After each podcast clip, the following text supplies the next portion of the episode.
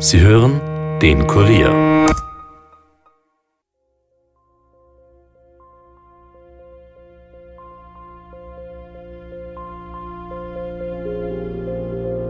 Es war ein sonniger Sonntag. Ich wurde sehr früh vom Sachverhalt verständigt. Das war so gegen 9.30 Uhr. Die erste Information war, dass es in Stivol äh, ein Gewaltverbrechen gegeben hat.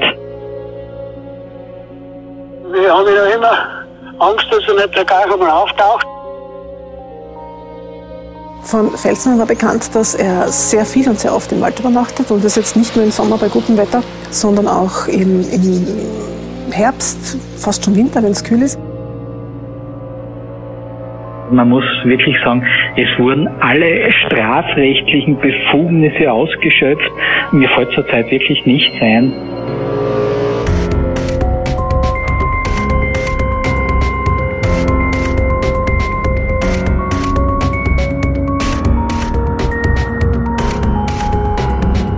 Herzlich willkommen zu Dunkle Spuren, dem True Crime Podcast des Kurier. Und zu einem Fall, ja, der Österreich seit drei Jahren immer wieder in Atem hält. Es geht um den Fall Friedrich Felsmann und darüber spreche ich auch heute wieder mit Kurierreporterin Elisabeth Hofer, die diesen Fall recherchiert hat. Hallo Elli. Hallo Stefan. Elli, bevor wir loslegen, möchten wir noch ganz kurz etwas zum letzten, zum ersten Teil sagen. Uns hat ein Familienmitglied vom Herrn Felsmann kontaktiert und uns gesagt, dass das Haus der Familie nicht so, wie wir dargestellt haben, nach allen Seiten hin abgesperrt ist, sondern von einer Seite, also die anderen beiden Seiten oder drei Seiten sind eigentlich offen. Genau. Eli, lass uns doch in diesen zweiten Teil von unserem Podcast über diese grausame Tat von Friedrich Felsmann so hineinstarten, dass wir für unsere Hörerinnen und Hörer erst einmal ganz kurz zusammenfassen, was wir beim ersten Mal schon erfahren haben. Gerne. Also Friedrich Felsmann ist ein mutmaßlicher Doppelmörder. Am 29. Oktober 2017 hat er in Stivol in der Steiermark zwei seiner Nachbarn erschossen und eine weitere Nachbarin schwer verletzt. Ich habe dich ja beim letzten Mal gefragt, was das Motiv für diese Tat gewesen sein könnte und du hast mir gesagt, das war ein jahrelang schwelender Nachbarschaftsstreit. Und zwar über das Wegerecht für eine Straße, die über den Hof vom Herrn Felsmann verläuft. Genau. Die Polizei geht davon aus, dass die Tat nicht lange geplant war sondern eher im Affekt basiert ist. Felsmann war zum Tatzeitpunkt ja schon amtsbekannt, weil er oft Streit gesucht hat und sein Missfallen über gewisse Umstände mitunter durchaus, sagen wir, öffentlichkeitswirksam kommuniziert hat. Schön gesagt. Ähm, wir wissen vom letzten Mal auch, dass der Herr Felsmann sich nach der Tat in sein Auto gesetzt hat und davongerast ist. Die Polizei hat natürlich sofort die Verhandlung aufgenommen, aber weder Felsmann selbst noch irgendeinen Hinweis auf seinen Verbleib hat die Polizei an diesem Tag dann noch finden können. So ist es. Den ersten Hinweis hat es dann erst tags darauf am 30. Oktober gegeben. Und da sind wir, glaube ich, das letzte Mal auch stehen geblieben. Ja, ganz genau. Und du hast am Ende vom letzten Teil auch erzählt, dass man das Fluchtfahrzeug gefunden hat. Wo denn? Wie ist es dazu gekommen und welche Schlüsse hat die Polizei daraus gezogen? Also zuerst zur Frage wo. Das war in einem Waldstück ganz unweit von Stivol. Bis dahin dürfte es Felsmann noch geschafft haben, bevor die Polizei überall Straßensperren errichtet hat. Das hat mir Oberst René Kornberger erklärt, den wir ja schon aus dem ersten Teil kennen. Er war und ist der zuständige Ermittler in dem Fall. Und wie haben Sie dann das Auto gefunden?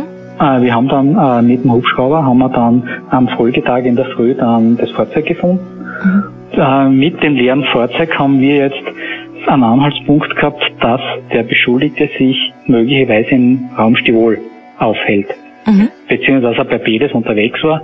Wir haben aufgrund der Ermittlungen keinen Anhaltspunkt gehabt oder keine Mitteilung bekommen, dass er von dort mit einem anderen Auto weitergefahren wäre oder von jemandem abgeholt wurde. Mhm. Also er war nach der Tat per Bedes unterwegs aus unserer Sicht oder auf, aufgrund unserer Ermittlungen. Per Pedes sagt der René Kornberger da für alle Nicht-Lateiner, das heißt zu Fuß. Genau. Und wenn jemand zu Fuß flüchtet, dann kann er ja trotz ein paar Stunden Vorsprung nicht wahnsinnig weit kommen. Also das war zumindest die Theorie der Polizei. Und dann ist die Suche quasi erst richtig losgegangen. Wir haben die Areale eingeteilt in Rastern und haben die systematisch einerseits durch ähm, Ketten die von Kolleginnen und Kollegen gebildet wurden, durchsucht. Gleichzeitig haben wir Diensthunde zum Einsatz gebracht und haben einmal den, die ganze Umgebung in einem Größe, also zwischen dem Wohnhaus und dem abgestellten Fahrzeug über mehrere Tage hindurch äh, durchsucht, wobei teilweise bis zu 300 Beamtinnen und Beamten in Einsatz waren. Es waren bis zu drei Hundertschaften Polizisten an der Suche beteiligt? Ja, das ist schon ein echtes Großaufgebot. Dass das so ressourcenintensiv war, liegt aber auch an der Beschaffenheit des Suchareals. Das ist ein sehr unwegsames Gebiet, ein äh, ländliches Gebiet mit den Besonderheiten, dass es in diesem Bereich auch sehr viele Höhlen gibt. Mhm. Es ist dort in diesem Bereich einmal Silber abgebaut worden und äh, es ist sehr schwach besiedelt. Äh, es sind einige Wochenendhäuser dort und ähm, aufgrund dessen haben wir dann das Problem gehabt oder die Herausforderung, sagen wir so, ähm, ihn in diesem Bereich zu suchen. Gleichzeitig hat natürlich das nahe Verhältnis zu gefährdeten Personen bestanden. Mhm. Also das heißt, wir haben einerseits uns einmal auf die gefährdeten Personen konzentriert, weil das einer der wichtigsten Punkte war, dass denen nichts passiert. Gleichzeitig haben wir eben Fahndungsmaßnahmen eingeleitet. Wir haben umfassende Durchsuchungen mit uniformierten Kolleginnen und Kollegen durchgeführt. Ja, also man hört ja, da war dann mit einem Mal die Hölle los in den Wäldern rund um Stivol. Jetzt einmal langsam, Eli. Das gibt's doch überhaupt nicht, dass man Herrn Felsmann nicht gefunden hat, wenn da Hunderte von Polizisten in Ketten und mit Suchhunden das Gebiet absuchen. Das habe ich mir eigentlich auch gedacht, bis ich dann selbst in den Wäldern rund um Stivol herumgelaufen bin.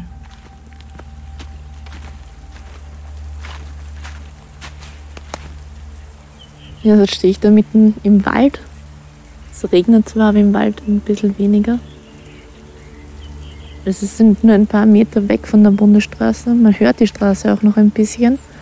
Aber der Wald ist so dicht und die Bäume sind so dicht, ähm, dass ich die Straße eigentlich fast nicht mehr sehen kann. Obwohl ich gleich, also noch in Hörweite bin.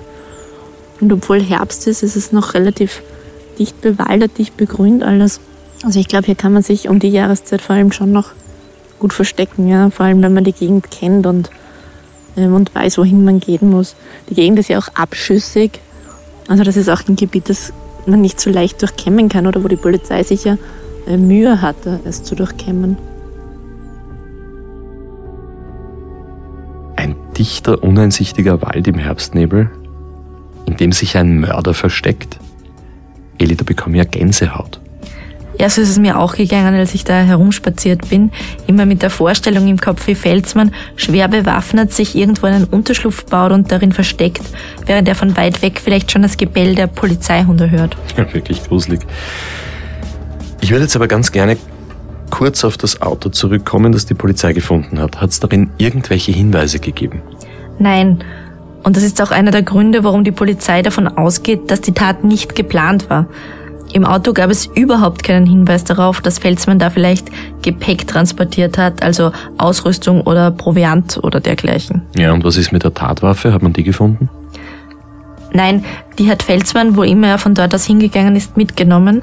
Und dadurch hat sich bei der Suche im Wald auch eine enorme Bedrohungslage für die Beamten ergeben, weil Felsmann ja jederzeit aus einem Hinterhalt auf sie schießen hätte können. In der Summe war es so althergebrachte äh, Hauswaffe oder Hausquer. Das war, ist zwar keine registrierte Waffe, äh, haben wir nicht gewusst, um welche Waffe es sich handelt und wir haben nicht gewusst, auf welche Distanzen äh, der Täter Schüsse abgeben kann. Also mhm. haben wir da auch noch ein bisschen ein Problem gehabt, dass wir nicht wissen, fällt er sich im Wald auf, könnte von dort aus eine Schussabgabe erfolgen. Darum war natürlich in der Nacht und die Wärmebildkammer ist extrem wichtig. Ja, also man muss sich das einmal vorstellen, wie viel Angst die Beamten da wahrscheinlich gehabt haben. Sie haben nach einem Mann gesucht, der schon zwei Menschen getötet gehabt hat und der bewaffnet war. Und je nach Waffe ist die Bedrohung natürlich unterschiedlich groß. Es gibt Jagdgewehre, mit denen kann ein geübter Jäger aus 200 Metern Distanz jemanden in den Kopf schießen und er ist tot. Vielleicht erinnerst du dich an den Fall in Annaberg, wo etwas derartiges passiert ist. Ja, sehr gut sogar, das ist ja noch nicht so lange her. Damals hat ein Wilderer mehrere Menschen erschossen. Genau, das war im Jahr 2013 im Bezirk Melk in Niederösterreich. Der Wilderer hätte kontrolliert werden sollen, ist durchgedreht und hat zuerst einen Sanitäter und dann auf der Flucht durch den Wald drei Polizisten erschossen. Am Ende hat er sich dann selbst getötet. Ja, das war damals wirklich eine ganz schlimme Geschichte. Bis auf einen Fall kurz nach dem Krieg sind in Österreich noch nie so viele Polizisten auf einmal erschossen worden. Mhm. Und die Erinnerung daran saß den Beamten natürlich auch noch im Nacken, als sie da durch die Wälder gestreift sind und Felsmann gesucht haben. Warum war es eigentlich so schwer festzustellen, mit welcher Waffe Felsmann da unterwegs war? Die Familie muss doch gewusst haben, was er da mitgenommen hat. Also die Polizei wusste nur, dass es eine Langwaffe, also ein Gewehr war. Wenn Oberst Kornberger von einem Hausgewehr spricht, dann meint er eben ein Gewehr, das gerade am Land und gerade auf Bauernhöfen schnell einmal jemand besitzt. Felsmann dürfte ja mehrere Waffen besessen haben und seine Frau und seine Töchter haben sich wahrscheinlich einfach nicht dafür interessiert und haben wahrscheinlich auch nicht genau gewusst, was da jetzt fehlt oder was nicht und schon gar nicht, was genau das für ein Typ Waffe ist. Außerdem hat man keine Munition gefunden, über die man Rückschlüsse auf die Tatwaffe hätte ziehen können. Der Polizei würde es jedenfalls massiv helfen, wenn die Waffe irgendwann gefunden werden würde, zumal es sehr lange keinen Hinweis auf den Verbleib von Felsmann gegeben hat. In der Summe kann man von den Ermittlungen sagen, äh, seit dem Zeitpunkt der Auffindung des Fluchtfahrzeuges haben wir keinen Hinweis, dass der Beschuldigte konkret gesehen wurde, beziehungsweise dass er eine Spur hinterlassen hat. Wir haben seine DNA mhm. eruiert seine Fingerabdrücke und haben natürlich bei jedem Einbruch, der in diesem Bereich war, oder jede strafbare Handlung, haben wir natürlich einen entsprechenden Abgleich gemacht. Da haben wir ein zusätzliches DNA-Kontingent bekommen, das nur für diese Abklärung zur Verfügung standen ist. Das mhm. heißt, wenn irgendwo Einbruch war und der DNA war, ist das automatisch immer mit dieser DNA abgeglichen worden. Seine DNA liegt ein und sollte irgendwo eine strafbare Handlung äh, innerhalb von Europa begangen werden und die DNA untersucht werden oder eingeschickt werden, dann würden wir einen positiven Treffer hinsichtlich des Herrn Felsmann bekommen. Das bedeutet also, sobald die DNA vom Felsmann irgendwo aufschlägt, wird sofort Alarm ausgelöst. Und dasselbe gilt auch, wenn er irgendwo gesehen wird. So ist es. Die Frage ist, warum das bis heute einfach nicht passiert ist. Felsmann braucht ja Nahrung oder Munition oder Decken und so weiter, wenn er wirklich noch da draußen ist. Die muss er irgendwo herbekommen. Also natürlich war da die Überlegung, bei jedem Einbruch in der Gegend die DNA mit der von Felsmann abzugleichen, aber das hat überhaupt keinen Hinweis gebracht. Vielleicht hat er ja einen Komplizen, der ihm hilft. Dafür hat die Polizei gar keine Anhaltspunkte. Auch weil Felsmann ja kaum Freunde oder Bekannte hatte, die dafür in Frage kommen. Also zumindest soweit wir wissen. Und auch die Familie ist dahingehend nicht verdächtig. Also gut. Eli, wie ist es dann weitergegangen? Naja, es war für alle Beteiligten wohl ziemlich frustrierend. Felsmann war wie vom Erdboden verschluckt. Es gab nicht den geringsten Hinweis auf seinen Aufenthaltsort. Und in der Zwischenzeit ist er auch auf die Liste der meistgesuchten Verbrecher Europas aufgenommen worden. Es ist also auch im Ausland nach ihm gesucht worden. Und da hat es dann auf einmal, mehr als ein Jahr nach der Tat, eine Beobachtung gegeben, die einen Großeinsatz der Polizei ausgelöst hat. Felsmann ist gesehen worden? Ja, beziehungsweise hat jemand geglaubt, ihn gesehen zu haben. Wann? Und äh, vor allem wo?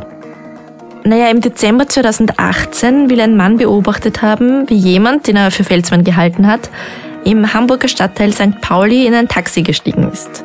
Er hat die deutsche Polizei informiert, die dann herausgefunden hat, dass das Taxi den Fahrgast in ein Hotel gebracht hat. Daraufhin hat es dann einen vierstündigen Großeinsatz gegeben. Dann ist eben das Hotel umstellt worden, sukzessive durchsucht worden und äh, dann wurde eine Person mit einer Ähnlichkeit zu unserem Beschuldigten ähm, angetroffen und da konnte eindeutig abgeklärt werden, dass das nicht Herr Felsmann war. Da war die Enttäuschung den groß, nehme ich an, bei Ihnen. Äh, das, ich sage einmal, bis die Informationen an uns weitergegangen sind, äh, hat es nicht mehr lang gedauert, dass eben äh, das Ergebnis auch bekannt war. Das hat sich also als falscher Alarm entpuppt. Aber trotzdem, Eli, jetzt ist das drei Jahre her, dass er zuletzt gesehen worden ist. Glaubst du, dass der Herr Felsmann überhaupt noch am Leben ist? Ich meine, so gut kann man sich doch überhaupt nicht verstecken in einer Zeit von, ich weiß nicht, Überwachungskameras und so weiter, dass man da so lange überhaupt nicht entdeckt wird. Ich kann mir das absolut nicht vorstellen. Naja, was wir uns da vorstellen können oder nicht, ist ja nicht relevant. Interessant ist, was die Menschen aus Stivol denken, die Felsmann ja gekannt haben. Und ich habe schlussendlich doch noch ein Familienmitglied ausfindig machen können, das mir erzählt hat, was seiner Meinung nach mit Felsmann passiert ist. Du hast mit einem Familienmitglied gesprochen? Mhm. Da bin ich jetzt gespannt. Und unsere Hörerinnen und Hörer ganz bestimmt auch. Wir sprechen darüber auch gleich weiter nach einer kurzen Werbepause.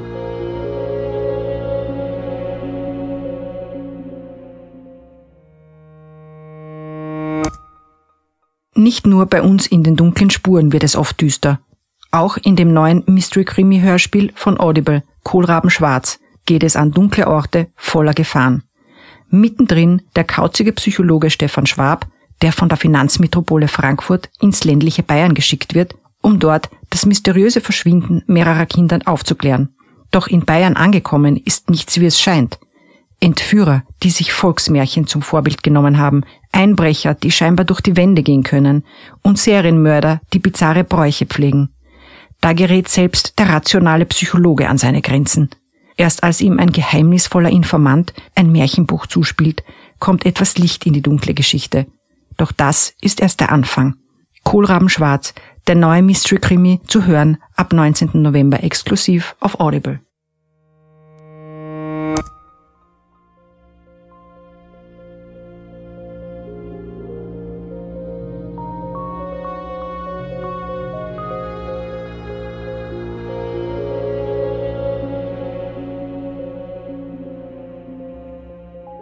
Herzlich willkommen zurück zu Dunkle Spuren und zum Fall Friedrich Felsmann. Vor der Pause sind wir bei der wahrscheinlich entscheidendsten Frage in diesem Fall angelangt, nämlich lebt Friedrich Felsmann noch? Ist er irgendwo da draußen oder ist er auf der Flucht längst gestorben? Ja, da gebe ich dir recht, Stefan. Das ist die wirklich bedeutsame Frage und ich bin ja auch mit besonderem Interesse nachgegangen. Schauen wir uns zuerst an, was Oberst Kornberger darüber denkt. Als Polizist und Kriminalist ist das oberste Ziel, dass man die Person findet, beziehungsweise einen Nach äh, Nachweis hat, dass sie verstorben ist. Mhm. Darum bleiben die Fahndungen auf, auch aufrecht.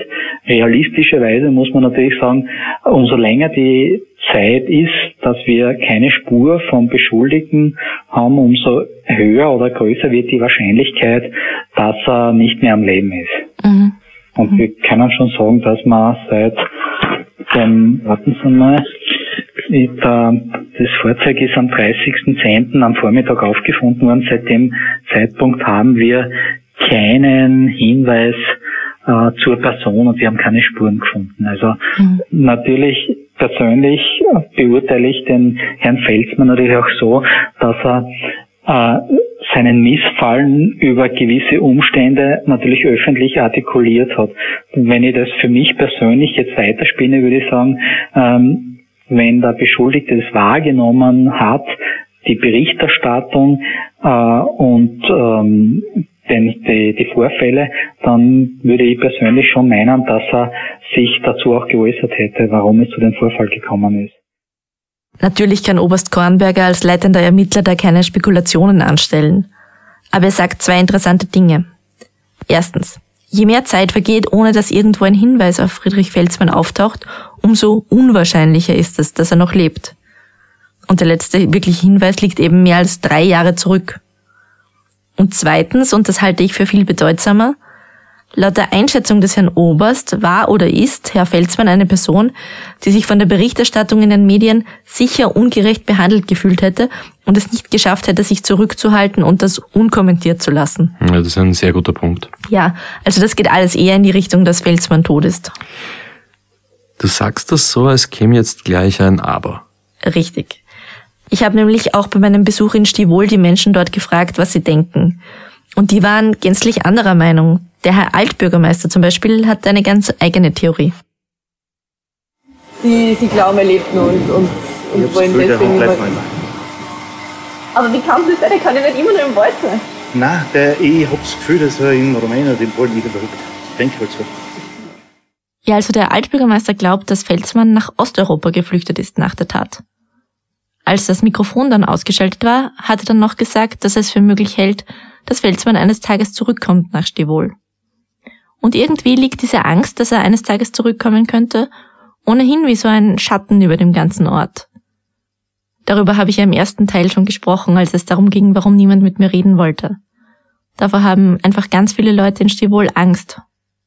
Gehen wir doch einmal einen Schritt zurück. Du hast vor der Pause gesagt, dass du mit einem Familienmitglied vom Herrn Felsmann gesprochen hast. Ja. Also die Familie ist naturgemäß nicht begeistert, wenn man sie auf diese Sache anspricht. Ich habe es aber geschafft, den Bruder von Friedrich Felsmann für ein paar Minuten ans Telefon zu bringen und ihn nach seinem Gefühl zu fragen. Wir haben ja immer Angst, dass er nicht gleich einmal auftaucht. Ja, und, und Immer noch? Haben Sie Angst? ja, sicher, das ist ja, äh, finden tun sie nicht. Du, da kann man nichts sagen dazu. Ja. Und, und was soll's? Aber glauben Sie, dass er noch lebt? Ja, hundertprozentig. Wirklich? Ja, sicher. Über so lange Zeit, dass er sich versteckt hat im Wald, oder was glaubst du? Ja, ja, der ist im Ausland und da finden sie nicht. Und, und, und denen geht's gut, denen geht's besser wie uns. Und, und so ist es nicht. Auch der Bruder von Friedrich Felsmann glaubt also, dass er noch lebt und irgendwo im Ausland ist. Und er sagt, er fürchtet sich, dass sein Bruder irgendwann einmal zurückkommt. Das ist Wahnsinn. Ja, oder? Auch traurig. Aber an diesem Punkt muss man jetzt natürlich mal schauen, wie wahrscheinlich das ist. Ich habe zum Beispiel in Erfahrung bringen können, dass Felsmann kurz vor seiner Tat einen Reisepass neu beantragt hat. Den hat er aber nie abgeholt. Das heißt, er hatte zum Tatzeitpunkt kein gültiges Reisedokument. Und ohne das drei Jahre im Ausland ist. Das ist in- dann schon Ja, gar nicht mehr einfach. genau. Und wie wäre er denn da hingekommen? Ohne Geld, ohne Ausweis, aus dem Wald mitten in Stivol, wo höchstens einmal pro Stunde ein Bus vorbeikommt. Also da müssen wir eher andere Varianten in Betracht ziehen. Ja, und welche wären das? Naja, zum Beispiel, dass Felsmann sich irgendwann nach der Tat selbst getötet hat. Ich weiß, das klingt furchtbar, aber ich erinnere dich an den Fall in Annaberg, über den wir vorhin gesprochen haben. Mhm. Da hat sich der Willerer auch selbst getötet, bevor er festgenommen werden konnte. Ja, genau. Also das passiert leider in vielen solchen Situationen und ist daher nicht ganz abwegig, finde ich. Ja, ich kann mich gut erinnern, aber dann hätte man doch eigentlich beim Herrn Felsmann die Leiche auch längst finden müssen. Naja, nicht unbedingt. Das Gebiet dort ist wirklich groß mit viel Wald. Und meine Kollegin Elisabeth Holzer hat mir erzählt, dass man Tage nach der Tat mit Leichenspürhunden das ganze Gebiet nochmals durchsucht hat. Aber da war es dann schon fast Mitte November, es war kalt, vor allem nachts im Wald, der Boden war gefroren. Das macht es für die Hunde enorm schwer, etwas zu finden. Diese Kälte macht dann aber auf der anderen Seite auch eine andere Theorie eher unwahrscheinlich, nämlich, dass der Herr Felsmann sich die ganze Zeit über im Wald versteckt hat. Stimmt. Allerdings hat mir Elisabeth Holzer diesbezüglich etwas erzählt, das mich aufhorchen hat lassen. Von Felsmann war bekannt, dass er sehr viel und sehr oft im Wald übernachtet und das jetzt nicht nur im Sommer bei gutem Wetter, sondern auch im, im Herbst, fast schon Winter, wenn es kühl ist. Er war auf tagelang und nächtelang draußen. Äh, Man hat gemunkelt, dass er dort irgendwo Vorräte haben muss, die irgendwo in diesen vielen kleinen Unterschlüpfen und, und Höhlen versteckt sein könnten. Das heißt, dass der Herr Felsmann durchaus bis zu einem gewissen Grad darin trainiert war, auch bei widrigeren Witterungsverhältnissen im Wald zu überleben. Ja, aber ein oder zwei Nächte sind natürlich etwas anderes als über drei Jahre hinweg. Wir haben eh vorhin schon darüber gesprochen. Irgendwoher hätte er Nahrung bekommen müssen. Selbst wenn er Depots hatte, würden die ja wohl nicht für drei Jahre reichen. Oder er hätte Munition gebraucht, wenn er sich selbst auf die Jagd begeben hätte. Also ich halte diese These für eher unwahrscheinlich. Da hätte er schon einen Komplizen oder Unterstützer gebraucht. Ja, aber das haben wir ja eigentlich schon ausgeschlossen. Ich meine, sag niemals nie, warum sollte aber dem Herrn Felsmann irgendwer helfen? Ja, stimmt. Eli, irgendwie gehen uns langsam die Möglichkeiten aus. Gibt's noch irgendetwas anderes, das passiert sein könnte? Kaum etwas eigentlich. Im Ort ist eine Zeit lang das Gerücht kursiert, Felsmann könnte auf der Flucht in eine Jauchegrube gefallen sein, wie es sie in der Gegend ja schon noch recht oft gibt. Ich habe Oberst Kornberger nach seiner Meinung dazu gefragt. Ich gehe mal davon aus, dass die innerhalb der letzten drei Jahren diese Gruben natürlich auch entsprechend ausgepumpt wurden. Und ähm, es gibt einmal die Frage, man Gewässer und so weiter. Wenn es möglich war, haben wir dort nachgeschaut. Mhm. Ähm, aber wir haben keine Anhaltspunkte gefunden. Also es ist natürlich schwierigst, da in diesem unwegsamen Gelände äh, eine Person zu finden, also wenn sie möglicherweise verstorben ist. Die Möglichkeit, dass der Herr Felsmann auf der Flucht bei einem Unfall gestorben ist, hält der Oberst also für möglich, aber doch eher unwahrscheinlich. Ja, aber wie gesagt, es ist schwierig, in diesem Gelände dort jemanden zu finden, ob er nun am Leben ist oder bereits tot. Und das liegt vor allem an einer Sache. Im Gebiet rund um Stivol gibt es nicht nur sehr viel Wald, sondern auch extrem viele Höhlen. Man würde das gar nicht für möglich halten. Und du meinst, der Herr Felsmann könnte sich in einer von diesen Höhlen befinden? Die Polizei wollte das nicht ausschließen und hat diesen Sommer die Höhlen in der Gegend durchsuchen lassen. Das ist gar nicht einfach, weil es nicht nur viele sind, sondern es auch wirklich tief hineingeht, teilweise Engstellen zu überwinden sind und so weiter. Und ganz ungefährlich ist das natürlich auch nicht. Ich habe Thomas Seebacher vom steirischen Höhlenkompetenzteam, der bei der Suche dabei war, gebeten, mir darüber zu erzählen und auch das Gebiet dort ein bisschen zu beschreiben. Ja, das Gebiet ist recht unübersichtlich. Das sind so viele Gräben und Hügel bewaldete. Auf dieser viel Wald, was, bei was sehr zugewachsen ist. Also es ist ziemlich schwierig, sich dort zu orientieren. Und natürlich äh, die, die Höhlen die, und Stollen, die bekannt waren, die haben wir natürlich alle, alle durchsucht so genau das halt gegangen ist. Also eigentlich mehr oder weniger haben wir diese Sachen, die bekannt waren, alle genau durchsucht. Mhm.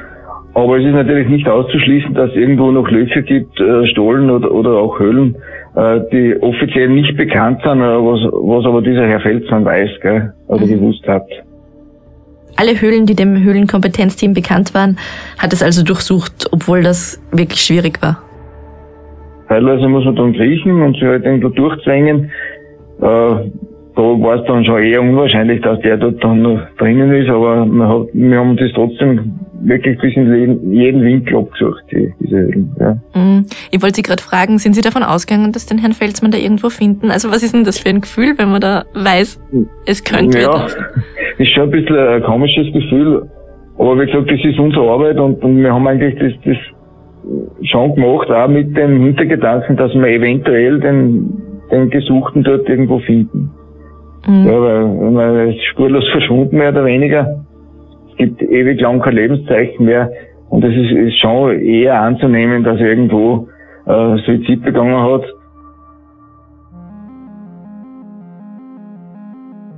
Also das Höhlenkompetenzteam hat zwar nicht gewusst, ob sie Felsmann finden würden, dass sie ihn lebend finden, haben sie aber so sehr ausgeschlossen, dass sie nicht einmal bewaffnet waren, als sie in die Höhlen hinuntergestiegen sind, hat mir Herr Seebacher erzählt. Und das Ergebnis der Suche ist ja bekannt. Man hat Friedrich Felsmann weder tot noch lebendig gefunden. Ja, und was bedeutet das jetzt für die Ermittlungen? War es das? War das die letzte Möglichkeit, die die Ermittler gehabt haben? Nein, die Ermittlungen laufen schon weiter. Allerdings ist es schwierig, so ganz ohne Hinweis, wie Oberst Kornberger schildert. Man muss wirklich sagen, es wurden alle strafrechtlichen Befugnisse ausgeschöpft, wo man sagt, okay, äh, das würde einen Sinn ergeben, dass man die Person ausforscht. Also es, mir fällt zurzeit wirklich nicht ein, äh, was wir nicht ausgeschöpft haben und es ist halt schwer zu sagen, ähm, wo er ob er noch am Leben ist oder nicht. Mhm. Ja, wir haben immer Hoffnungen. Also wir kriegen auch oft Hinweise äh, von, von Personen, die sagen, okay, äh, in Deutschland ist jetzt äh, eine unbekannte Leiche gefunden worden, da gibt es ein Bild oder irgendwas, dann bekommen wir die Mitteilung, äh, ist es die Person ja oder nein. Ähm, teilweise bekommen sie dann über die Medien noch einmal, wo, wo Mitteiler das noch einmal abgeklärt haben wollen, aber es ist natürlich so, wenn es eine Obduktion gibt von einer unbekannten Leiche, wird immer die DNA genommen. Mhm. Und natürlich äh, werden auch ähm, bestimmte, wie soll ich sagen, ähm, Prothesen, äh, das Zahnschema abgenommen mhm. und das natürlich entsprechend abgeglichen. Und da kann man bei einer Person möglicherweise äh, ein Implantat hat, eine Prothese, äh, kann man schon relativ sch äh, schnell eine Entscheidung treffen, kann die Person ausgeschieden werden, ja oder nein. Aber wie gesagt, für uns äh, ändert sich nichts dran. Wir suchen weiter. Wir gehen allen Hinweisen akribisch nach mhm. und äh, das wird erst dann beendet, sobald wir ähm, den Herrn Feldmann lebend festnehmen können, beziehungsweise äh, es aufgrund äh, oder bis es nachgewiesen ist, dass er zu Tode gekommen ist. Die Polizei sucht also weiter. Eli, gibt es eigentlich irgendetwas, das unsere Hörerinnen und Hörer tun können, um hier zu helfen? Ja, das habe ich Oberst Kornberger auch gefragt und seine Antwort war ziemlich klar eigentlich. Die einzige Bitte, die wir seitens der Polizei haben, ist natürlich, wenn jemand eine Person wahrnimmt, die eine Ähnlichkeit hat mit dem Beschuldigten, dass sofort die, die Polizei vor Ort verständigt wird, dass die Person sofort überprüft werden kann. Wir haben teilweise Urlaubsrückkehrer, die dann nach der Rückkehr aus dem Urlaub mitteilen, ja, ich war in der und der Stadt. Ähm, dort beim Zebrastreifen habe ich eine Person gesehen, die hätte eine Ähnlichkeit mit dem Herrn Felsmann. Wir haben auch in Österreich immer wieder ähm, Mitteilung, dass jemand sagt, na okay, vor einer Woche habe ich einen gesehen, ähm, der, der hat ihn ähnlich geschaut oder der hätte es sein können. Mhm. Und es ist dann natürlich schwer, ähm, das nachzuvollziehen, Beweise zu sammeln. Teilweise versucht man dann noch irgendwo im Nahbereich Videokameras auszuwerten. Aber ich sage mal, diese ganzen Hinweise haben sich eigentlich als substanzlos mhm. herausgestellt. Das heißt, je schneller die Meldung erfolgt, umso mehr das ist ihnen geholfen. Das wäre unsere Message, dass man sagt, okay, wenn ich was wahrnehme, sofort die Polizei verständigen, dass sofort eingeschritten werden kann, damit das geklärt wird. Das trifft aber bitte auch jeden Einbruch, jeden anderen Sachverhalt, der für die Polizei oder für die Strafrechtspflege relevant ist. Wenn jemand einen Hinweis hat, dann soll er den auf jeden Fall so schnell wie möglich an die Behörden weitergeben. Die Nummer für Hinweise geben wir wie immer am Ende durch. Man kann sich aber auch einfach an jede Polizeidienststelle im In- und Ausland wenden. Das ist ein sehr wichtiger Hinweis. Eine letzte Frage habe ich jetzt noch an dich, Elli. Wie geht's eigentlich der Familie von Friedrich Felsmann mit alledem? Naja, es ist ja wie gesagt schon sehr schwierig, Kontakt zu der Familie herzustellen. Und das finde ich auch nicht verwunderlich nach all dem, was sie erlebt hat. Ich kann mir gar nicht vorstellen, wie schwierig es sein muss, nach so etwas weiter in einem Ort zu leben, wo dich jeder kennt, wenn du einkaufen gehst, jeder weiß, dass du die Frau oder die Tochter oder der Bruder von einem Doppelmörder bist. Und auch die Familien der Opfer leben ja teilweise noch in Stivol.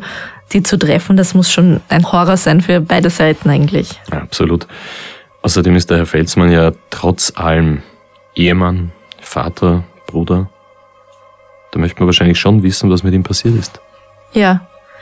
Ich habe auch mit dem Bruder von Herrn Felsmann gesprochen und ihn gefragt, ob er seinen Bruder denn vermisst. Würden Sie ihn gerne mal wiedersehen? Nein, nein, nein, nein, ich will den nie mehr sehen. Man weiß ja nicht, dass er nicht auftaucht, dass Mensch das umdrehen war. Ja, hätten Sie Angst, wenn er wieder auftauchen wird? ja, was ist sonst?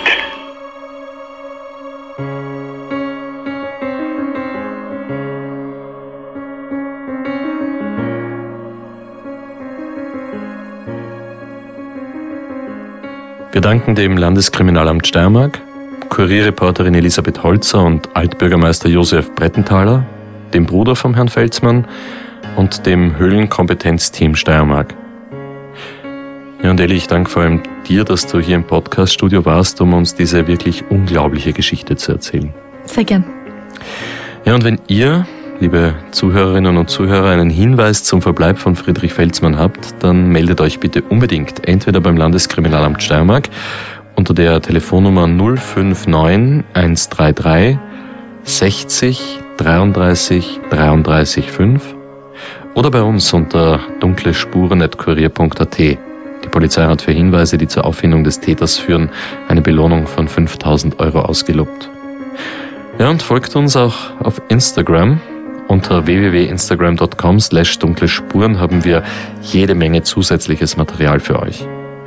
Und wenn euch diese Folge gefallen hat, dann lasst uns bitte eine gute Bewertung auf Apple Podcasts und Spotify und erzählt vor allem euren Freunden davon.